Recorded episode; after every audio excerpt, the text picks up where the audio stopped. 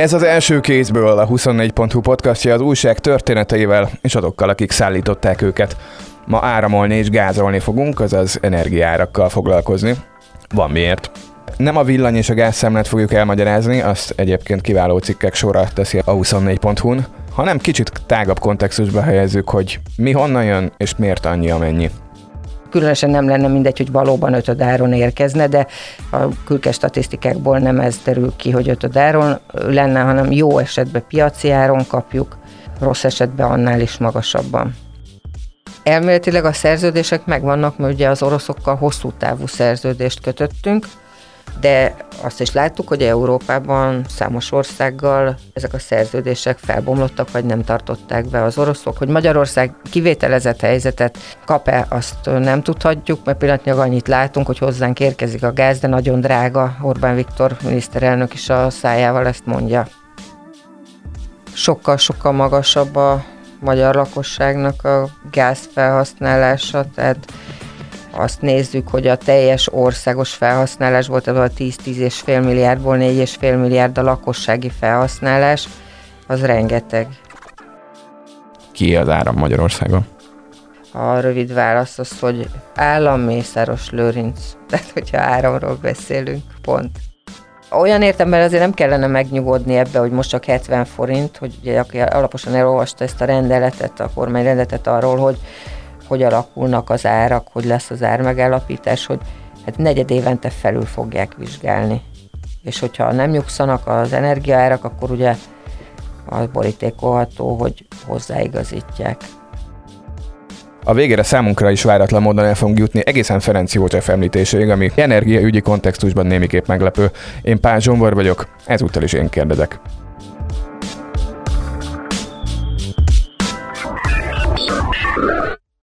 Vitéze Fibolyával, a 24.hu gazdasági munkatársával ülünk itt a stúdióban. Szia! Szia! Ibolyának abban a terápiás élményben volt része az elmúlt hetekben, hónapokban, hogy energiáról, azaz áramról és gázról írhatott sokat, nyilván azért, mert minden a lehető legnagyobb rendben van ezeken a területeken.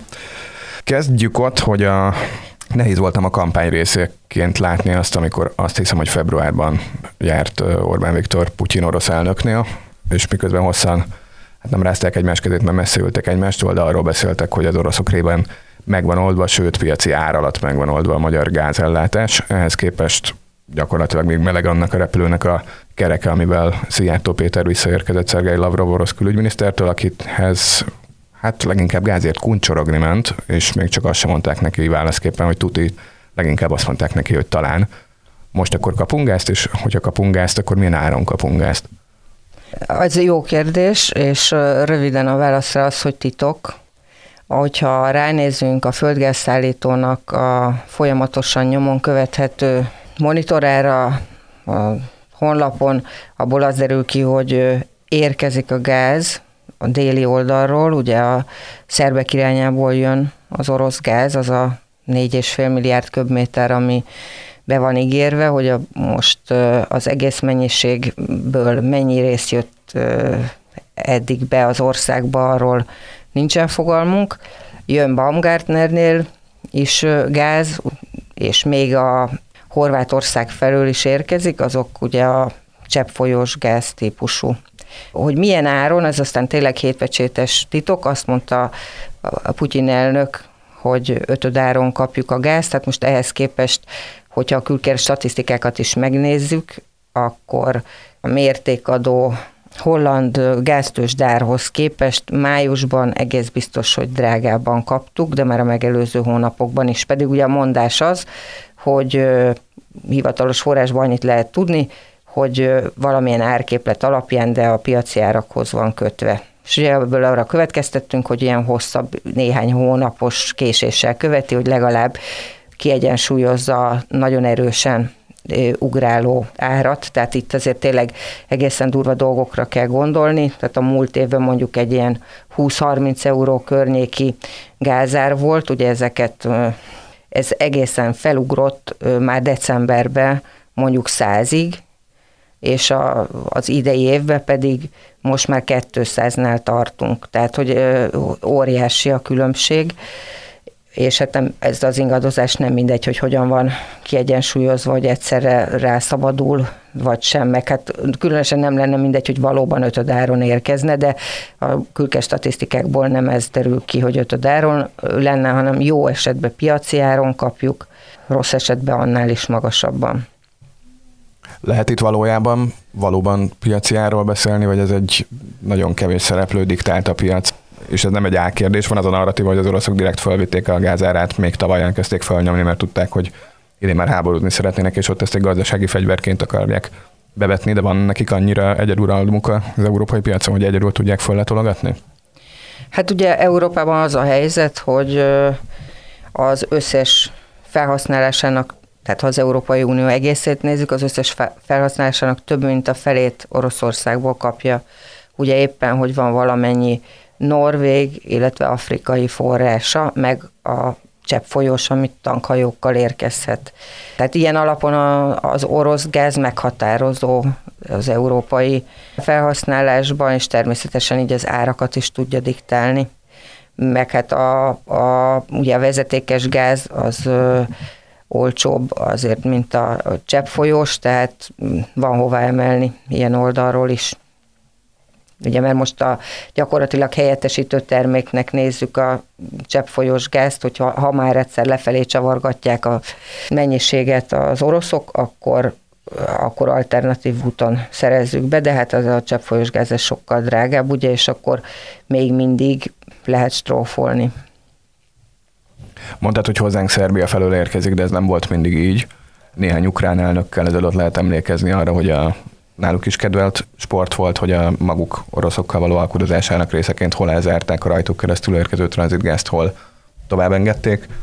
Most ugye az van a hírekben, hogy véletlenül pont nehézségekbe ütközik az északi áramlat egynek az újraindítása, amin keresztül leginkább Németországot látják el az oroszok. Merre mennek a nagy csövek most Európában? Ez egy jó műfaj lesz, hogy hangban próbálunk elmesélni egy térképet, de talán fel tudjuk vázolni.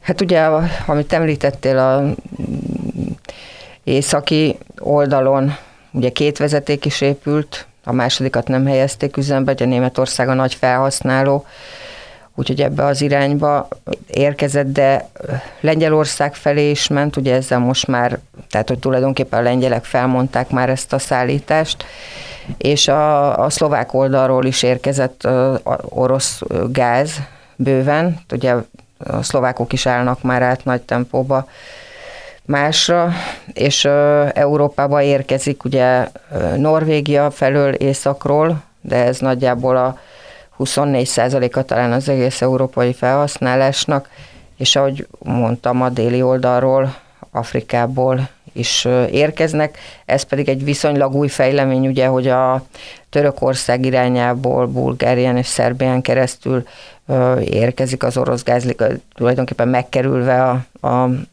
ukrán tranzitot.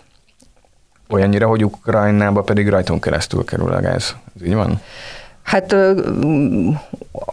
volt olyan időszak is, igen, amikor mi szállítottunk nekik, hát biztos ilyen oda-vissza gázvezeték van. Tehát a szerbeknél is úgy van, ugye azért tudunk velük üzletelni, mert van egy befelé vezető, Magyarországra vezető cső, és egy kifelé vezető. Tehát mi tradicionálisan és korábban is Szerbiát elláttuk gázzal, nekik nincsenek jelentős tárolókapacitásaik, nekünk meg igen, és ezért ez működött. Mikor onnan nem kaptunk semennyi gáz sem, mert még nem volt kiépítve a déli áramlat, akkor is Szerbiába tranzitáltuk a gázt az szokott lenni a fotel putyinista álláspont, hogy amíg mi itt Európában moralizálgatunk azon, hogy nem veszünk gyilkosoktól gázt, addig ők majd jól eladják ugyanannyira vagy drágában a kínaiaknak vagy az indiaiaknak. Ez történik-e egyáltalán, meg lehetséges-e technikailag egyáltalán? Hát valamilyen mértékig történik, de ugye nagy kapacitású vezetékeket kellene építeni, tehát nem kis mennyiségekről van szó, arról volt a, ez az európai ellátás 160 milliárd köbméter, tehát hogy azért azt teljes egészében egyik évről a másikra, vagy akár két-három év távlatába is hát nem lehetséges átterelni. Tehát ezért ez sok idő és nagy kapacitású vezetéképítés, azon kívül hát nagy távolságokat kell áthidalni. Tehát azért azok a gázvezetékek, amik itt a Európához közeli gázmezőktől indulnak, ugye hát ahhoz képest Kína rettenetesen messze van. Tehát, hogy ez hirtelen nem fog megtörténni, hogy, hogy milyen időhorizonton, tehát hogy nem tudom én, hogy egy évtizeden belül ez megvalósul, az lehet, de hát biztos ennek is sok politikai vonatkozása van, mennyire akarja elkötelezni magát. Például Oroszország teljesen összekíván nőni Kínával, az ő beszállítója akar lenni, vagy hogyan. Tehát ez valószínűleg sokkal bonyolultabb kérdés. És amíg ezt átsúlyozzák, meg egyáltalán eldöntik, addig a gáz az olyan, hogy benne marad a földben, vagy hogyha egyszer levették egy gázmezőről a kupakot, akkor nincs megállás, és nem tudom, elszakik a stratoszférába. Azt mondják, hogy, hogy a gázt jobban vissza lehet fogni, mint, mint a olajat, hogy nem vizesedik fel annyira a mező, nem tudom, szóval, hogy valahogy le tudják dugaszolni. Meg amit még nem tártak fel, amit nem kezdtek el, azzal akkor nincs mit foglalkozni. De hát akkor addig nincsen bevétel, tehát az elemi érdek lenne, hogy ezek a szállítások folyamatosan menjenek, hogy a, a csövekbe a kapacitás ki legyen használva, ugye bizonyos nyomás kell ezekbe a csövekbe, hogyha még használni akarják sok idő, mire azt újra lehet indítani, tehát hogy hogy minden amellett szól, hogy egy folyamatos ellátás, egy bizonyos szintű folyamatos ellátás az észszerű, mert különben a veszteségek vannak belőle. Számos energiaügyi cikkeid egyike ezen a héten az volt, amikor Holoda Attila volt helyettes államtitkárral. Beszéltetek sok mindenről, leginkább gázról, és ennek volt relatíve megnyugtató része is, az arról szólt, hogy tére még meg tudjuk tölteni ezeket a már emlegetett délcek tározóinkat. Azokat normál időben mennyi gázzal és milyen ütemezésben szoktok megtölteni? Van egy ö, statisztika erről, de a Holoda Attila azt is elmagyarázta, hogy nem biztos, hogy azok a számok, amiket látunk, azt ö, magyarázat nélkül érdemes ö, értelmezni, tehát ma, hogyha most ránézünk a mai állapotra, akkor a közel 6 milliárd köbméteres tároló, összes tárolókapacitásunkból durván félig van töltve. Ez sokkal kevesebb, mint az előző két évben volt, de ugye erre mondta azt a Holda Attila, hogy ebből nem szabad messze menő következtetéseket levonni, mert tavaly-tavaly előtt arra készültünk, hogy a déli áramlat majd hogy fog beindulni, akadozások lesznek, az egyik vezetéket már leállították, mondjuk a Ukrajnából a másik meg még nem indul be, tehát egy biztonsági tartalékot kellett képezni, ezért volt a nagyon magas tartalékszint. Tehát most ott tartunk, hogy ezt a 4,5 milliárdos lakossági, köbméter lakossági fogyasztást ezt, hogyha a hátra levő most már kevesebb, mint két hónapba, tehát a betárolási időszakból hátra lévő kevesebb, mint két hónapba, ezt még lehetséges megtölteni, hogyha tényleg a ütemezés szerint érkezik a gáz, és akkor a telet azt teljesen át lehet vészelni, mert nagyjából akkor a, a teljes éves felhasználás 60-65 százaléka benne lesz a rendszerben, tehát most akkor együtt veszük a lakosságot is és az ipart is, és akkor, akkor tavaszig el lehet lenni biztonsággal. És erről azt gondoljuk, hogy meg fog történni, vagy azt gondoljuk, hogy indokolt óriási teleket dobni rá a piacra, és minden létező forrásból megpróbálni gázt venni, mert hogy nincsenek még aláírva azok a szerződések, ami alapján ez két hónapon belül megtörténik. Hát elméletileg a szerződések megvannak, mert ugye az oroszokkal hosszú távú szerződést kötöttünk, és akkor annak meg kell érkeznie. De azt is láttuk, hogy Európában számos országgal ezek a szerződések felbomlottak, vagy nem tartották be az oroszok, tehát ezt nem fogjuk tudni, hogy tehát most innen megmondani azt, hogy szerződés felrúgása történik-e, milyen irányba kanyarodik a háború, milyen nem tudom én, politikai mm, zsaroló pozíciót vesznek még fel, milyen fordulat következik be. Minden esetre az Európai Unió illetékesei azok kifejezetten kijelentenek ilyeneket, hogy arra kell számítani, hogy elzárják teljesen a gázcsapot. Tehát, hogy hiány lesz. Nyilván nem véletlen, hogy ezt a 15 os uniós szinten takarékosságot kértek a tagállamoktól, se tulajdonképpen egy ilyen deklarációt el is fogadtak Magyarországot kivéve természetesen, de az összes tagállam elfogadta. Úgyhogy ez egy reális veszély, hogyha a nagy egészet nézzük, hogy Magyarország kivételezett helyzetet kap-e, azt nem tudhatjuk, mert pillanatnyilag annyit látunk, hogy hozzánk érkezik a gáz, de nagyon drága. Orbán Viktor miniszterelnök is a szájával ezt mondja, ugye? A 15 százalék az annak ellenére azért valószínűleg össze fog jönni, hogy mi nem akartunk ilyen szimbolikus aktusokba beleállni, hiszen ugyanaz iskolákat éppen fakályhákra állítjuk át, de azért a aki él és tud és mozog, azok a családi házakat éppen villanyradiátorokra állítják át szaladgálva. Az, amilyen arányban a magyar lakosság eddig gázt használt, az egyébként átlagos, vagy alacsonyabb, vagy kirívóbb, mint a nyugati átlag? Sokkal-sokkal magasabb a magyar lakosságnak a gáz felhasználása, tehát azt nézzük, hogy a teljes országos felhasználás volt, ez a 10-10,5 milliárdból 4,5 milliárd a lakossági felhasználás, az rengeteg. És az ipari része ennek az micsoda, és leginkább kiváltható-e? Tehát, hogy a villanyradiátoros metafora az működik a gyárakkal és termelőüzemekkel is? Vagy vannak olyan technológiai dolgok, amihez mindig szükség lesz arra maradék 6 milliárd köbméterre? Hát az ipar az kicsit más, mint a háztartások, ott ö, ugye fel kell készülni krízis helyzetre, tehát magunk megéltük, ugye, az talán 2014-ben volt ilyen, amikor átmenetileg elzárt a gázcsapot, és például a Csepeli hőerőművet, amelyik ugye gázzal működik alapvetően, átállítottak olajra, lett is rettenetesen büdös a városba, rögves, tehát borzasztó nagy környezetszennyezéssel jár. Tehát vannak a, a, azok a ipari létesítmények, amiknek mindenképpen menniük kell, és ott van alternatív forrás. De nyilván ez csak a stratégiai legfontosabb egységekre igaz.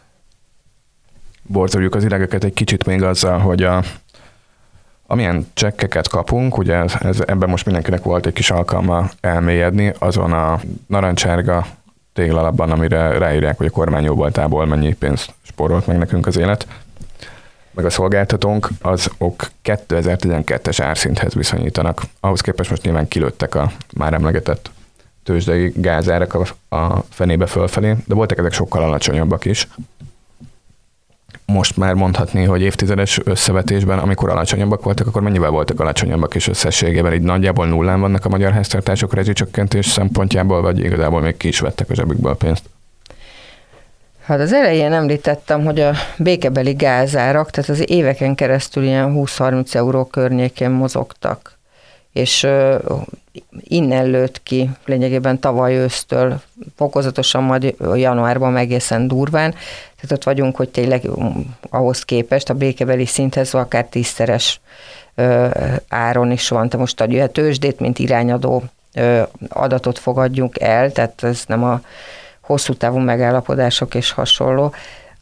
Én egy kapaszkodót tudok, mert most itt hónapokat számolni, hogy x idő alatt mennyit fizet a lakosság, meg hogy eddig mi volt a helyzet, ebben nem tudok korrekt adatot mondani, de az kapaszkodónak mindenképpen jó a magyar villamosművek, ugye, amelyik kézen közön ugye az áramot is, meg a gázellátást is átvette nagykereskedelmi szinten, tehát ő nála kulminál az, hogy veszteség vagy nyereség van, és ugye azt láttuk, hogy a múlt évben több mint 200 milliárd forinttal fel kellett tőkésíteni a magyar villamos műveket, amely korábban teljesen nyereségesen működött, és ezzel egybevág az is, tehát ez volt a vesztesége, egybevág az is, amit a mm, Tusványos fürdőn a miniszterelnök kérdése elmondott, hogy olyan 250-260 milliárd forint volt az a veszteség, amit pótolni kellett a költségvetésnek a múlt év második felében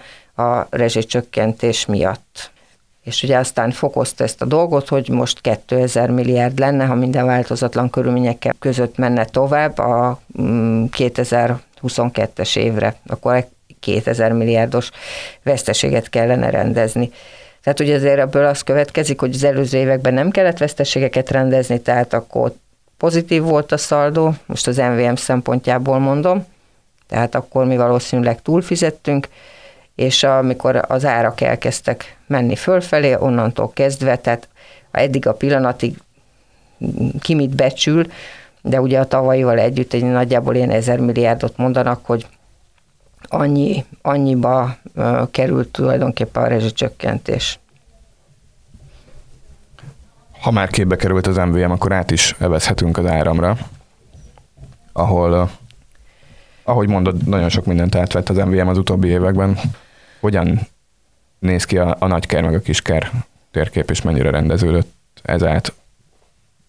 Ki az áram Magyarországon?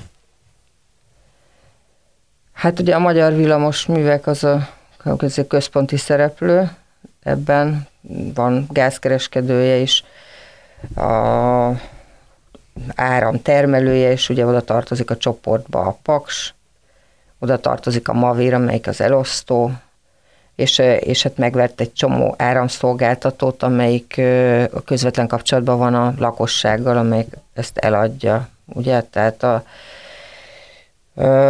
Émász, Démász, Eon, és akkor egy darab kakuktojás van, ez a Titász, amik a Tiszántúli, tehát az északi ország részben a Tiszántúli szolgáltató, ugye ezt a Mészáros Lőrinc tőzsdei cége tulajdonolja, úgyhogy a rövid válasz az, hogy, hogy állam Mészáros Lőrinc, tehát hogyha áramról beszélünk, pont.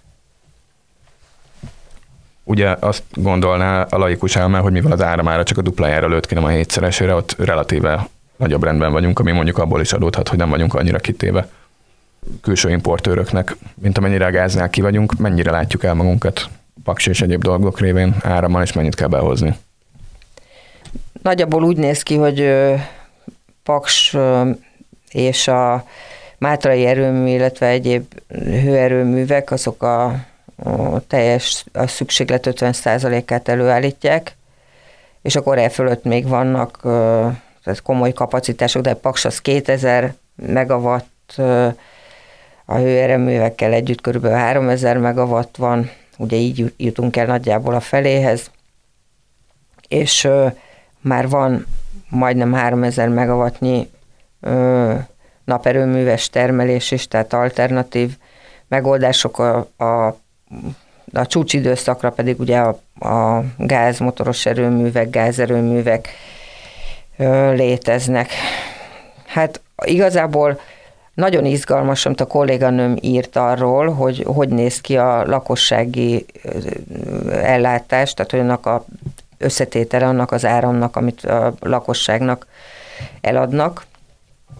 Mert ugye a cikkünkben azt feszegettük, hogy nagyjából érthetetlen, hogy miért kellene a lakosságnak világpiaci árat fizetni azért az áramért, ami tulajdonképpen az ő esetükben nagyrészt itt, itt termelődik meg, tehát hogy összességében is maximum 20-30 százalék, amit a tőzsdén kell beszerezni, de hogy ugye nem indokolja ez az arány, hogy, hogy akkor a tőzsdei árhoz igazítsuk az áramnak az árát Magyarországon.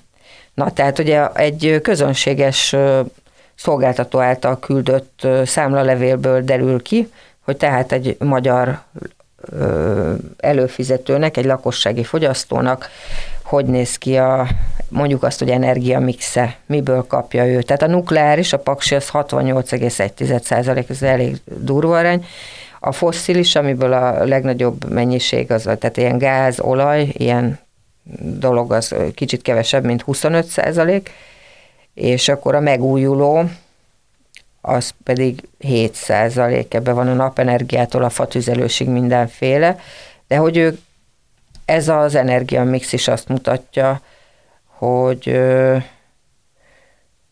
igazából nem sok köze van a tőzsdei áramárnak, meg a lakossági árnak, úgyhogy olyan értemben azért nem kellene megnyugodni ebbe, hogy most csak 70 forint, hogy ugye aki alaposan elolvasta ezt a rendeletet, a kormányrendeletet arról, hogy ö, hogy alakulnak az árak, hogy lesz az ármegállapítás, hogy hát negyed évente felül fogják vizsgálni.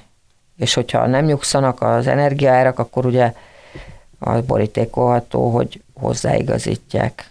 Nem akarok elszomorítani senkit, de ez van ha 68%-ban rohadt olcsón, relatíve rohadt olcsón termeljük Pakson az áramot, viszont piaci áron adja tovább a lakosságnak gyakorlatilag a kormány, akkor hova rakják le tekintélyes árést? Bespájzolja az MVM rosszabb napokra?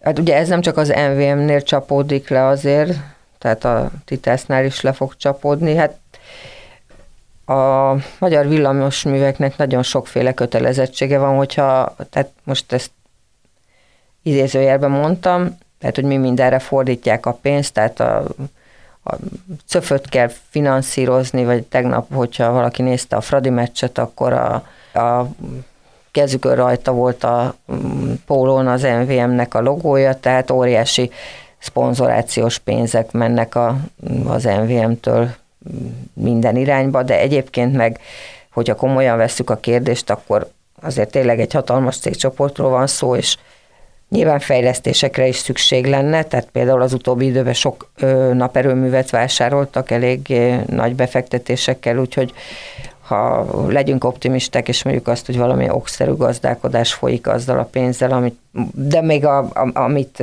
szakértők elképzelhetőnek tartanak, hogy, hogy akár a, ha ilyen brutális áron kapjuk a gázt, akár az, az áramárból befolyt összeg keresztfinanszírozásra, fordításra is fölmerül.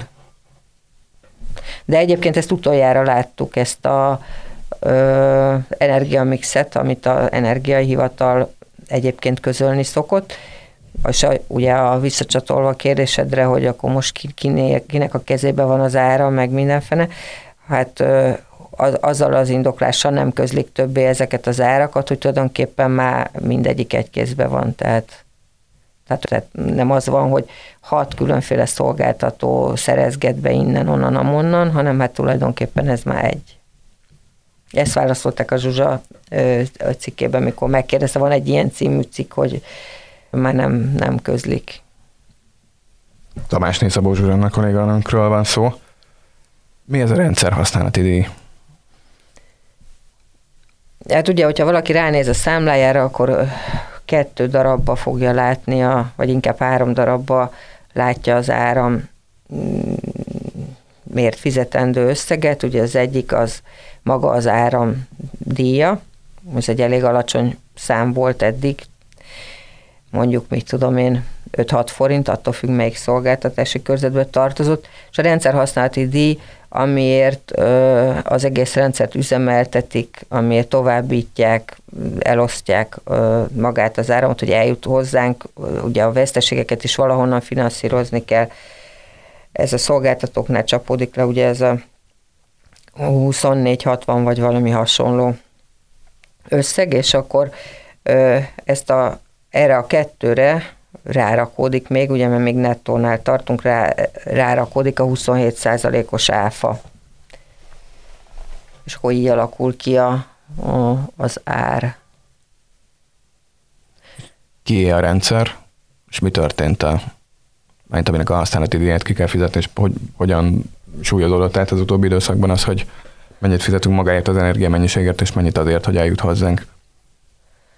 Hát ez azért játék a számokkal alig, hanem mert hogyha egy évekre vissza megnézzük, akkor, akkor ugye egy a rezsicsökkentésnek a logikájából következik, hogy azonos volt az ár, tehát hogyha az áramdíjat és a rendszerhasználati díjat összeadtad, akkor ez egy állandó volt, de ezen belül emelték, folyamatosan emelték a rendszerhasználati díjat, ami ugye a szolgáltatóknál csapódik le, értsd MVM és, és Titász törvényben is van, hogy milyen eszközarányos nyereséget kell elérniük, tehát az indokolt költségeiket be kell nyújtani az energiahivatalnak, és akkor ők nem végezhetik veszteségesen ezt a tevékenységüket, tehát hogy így az áram árának, ami a mi számlánkon megjelent, valószínűleg nem sok köze volt a valósághoz, mert ugye annak az ára nem csökkent például idén július 1 amikor, amikor hirtelen megemelkedett néhány forinttal a rendszerhasználati díj, és így annak megfelelően zsugorodott a,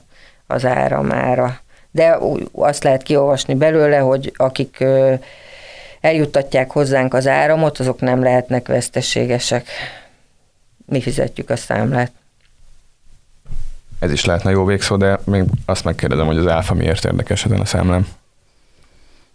Az egy központi bevétel, az a kormány határozza meg, hogy mennyi, vagy a parlament, mindegy, szóval a törvényben van iktatva, hogy mennyi az áfa, tehát semmi akadálya nem lenne, hogy ezt csökkentsék, tehát hogyha most rávetítjük a, akár a 70 forintos bruttó ára, mert ugye ezt bruttóban mondták, hogy akkor ennyi lesz az áramára augusztus 1-től kilovattóránként, a lakossági piaci ár, akkor ugye azt úgy kell számolni, minden ötödik forint abból az államkasszában megy. Tehát most nem tudok nagyon gyorsan számolni, de azért 14-15 forint abból bekerül. Tehát ez nem, nem egy olyan kis tétel. Különösen nem kicsi, hogyha a első körbe beharangozott piaci árról beszélnénk, ugye akkor nagy hirtelen kiszámoltuk, hogy 242 forint jött volna ki abból, amit a rezsi biztos elmondott. Horrorisztikus ár lenne, és hát abból, abból ugye 50 forint a, lenne az áfa, ami állami bevétel. Tehát, hogy miközben minden ö, lakossági fogyasztó, aki az átlagon túlmegy, az ö, kifizet egy brutális áfa mennyiséget, az a, az, az áfa mennyiség megérkezik a központi büdzsébe. Tehát ö, ugye az egész ö, költségvetés úgy néz ki most, hogy valami 30%-kal megemelték az adóból elérhető bevételeket, tehát hogy ha valami, akkor ez ugye extra bevétel, most nem akarok extra profitadót emlegetni, vagy ilyesmi, de ugye, ugye ez egy forrás, amit föl lehetne használni például, remélhetőleg fel is használják arra, hogy hogy akkor ilyen energiahatékonysági beruházásokat támogassanak belőle, vagy akár szociális támogatásra fordítsák, vagy valamilyen módon visszajutassák oda, ahol valamit segíteni kell, vagy fejleszteni kell. Ezt végigmondtad kuncogás nélkül, gratulálok. Bennem van némi szkepszis ez irányban. Ugye az van a lakossági piaci árral még, hogy a, ebben a szókapcsolatban is a lakossági az ugyanúgy pejoratív jelző, mint a lakossági zene esetében, mert hogy a mi lakossági piaci árunk az valahogy magasabb, mint a nyugat-európai átlag. Azon kívül, hogy feltételezzük, hogy energiahatékonysági beruházásokra visszaadják, meg keresztfinanszírozzák belőle a gázt, meg a megvásárolt naperőműveket, emögött van valami egyértelmű, koherens magyarázat, vagy egyszerűen csak 1,3-szor annyi, mint nem tudom, Ausztriában, mert úgyse, úgyse tudja senki. Kellene, hogy legyen, mert ugye az energiapolitika az nem egy ilyen rövid távú dolog, hogy hirtelen meg kell oldani valamit, mert a bárki el kell dönteni, majd akár egy lakásfelújításnál vagy építkezésnél, hogy mivel fűtsön, akkor végig kell gondolni, hogy minek van perspektívája. És ugye itt Magyarországon, hát most tényleg akik akár két-három éven belül neki át valamit csinálni, biztos lehet benne, hogy minden szakember azt mondta, hogy olcsó a gáz, az gyorsan meg kell csinálni. Nem? Egy, egy Nyilván, hogyha valami felé fejlődni akarunk, azt az energiastratégiába le kell fektetni, azt marketingelni kell, azt nyomni kell az emberek fejébe, meg kell támogatni, akkor legyen olcsó a napelem, akkor mit tudom én, azok a fejleszteni valók, amik kívánatosak, ország szempontjából, környezetvédelem szempontjából, még szempontjából, akkor azt nyomni kell. Hát ennek, ennek semmilyen árnyéka nem volt. Tehát itt van ez a nyomorult 200 milliárdos napelempályázat, amelyiknél ott tartunk, mert az Isten tudja, mikor hirdették meg, hogy a, a tegnap már azt lehetett hallani a, a tévérádió mosogébe, hogy az első 500 embert már érte, értesítették róla, hogy nyert. Igen? Hát már lehet, hogy fönn is van a, a napelem azóta, szóval ö, az átgondoltságot, a hosszú távra tervezést, tehát azért az energia, mint most is látjuk, tehát nem olyan egyszerű, hogy egyik évről a másikra, vagy akár két-három éven belül át lehet térni beszerzési forrásokkal, zöggenő nélkül, nem. Ezek komoly beruházások lakossági szinten is, ország szintjén is, vezetékeket kell építeni, kikötők kell hozzá, barátkozni kell a szomszéddal, tehát ez nem, nem egy ilyen adhok terv. Az átgondoltságig jutottunk, majd odáig, hogy megjelenik az átgondoltság a magyar, mindenkori magyar politikában, de hát Ferenc József halála óta valószínűleg sok podcastot lehetett volna ebből a témában készíteni. Várjuk itt el a szálakat, köszönöm szépen az összes választ. Én is köszönöm. És köszönöm nektek is, kedves hallgatók, ez a podcast most elmegy egy kicsit nyaralni, amikor találkozunk, akkor már az augusztus 20-ai csodatűzijáték túlsó oldalán leszünk időben. Vitézef Ibolya mellett Pázsombort hallottátok.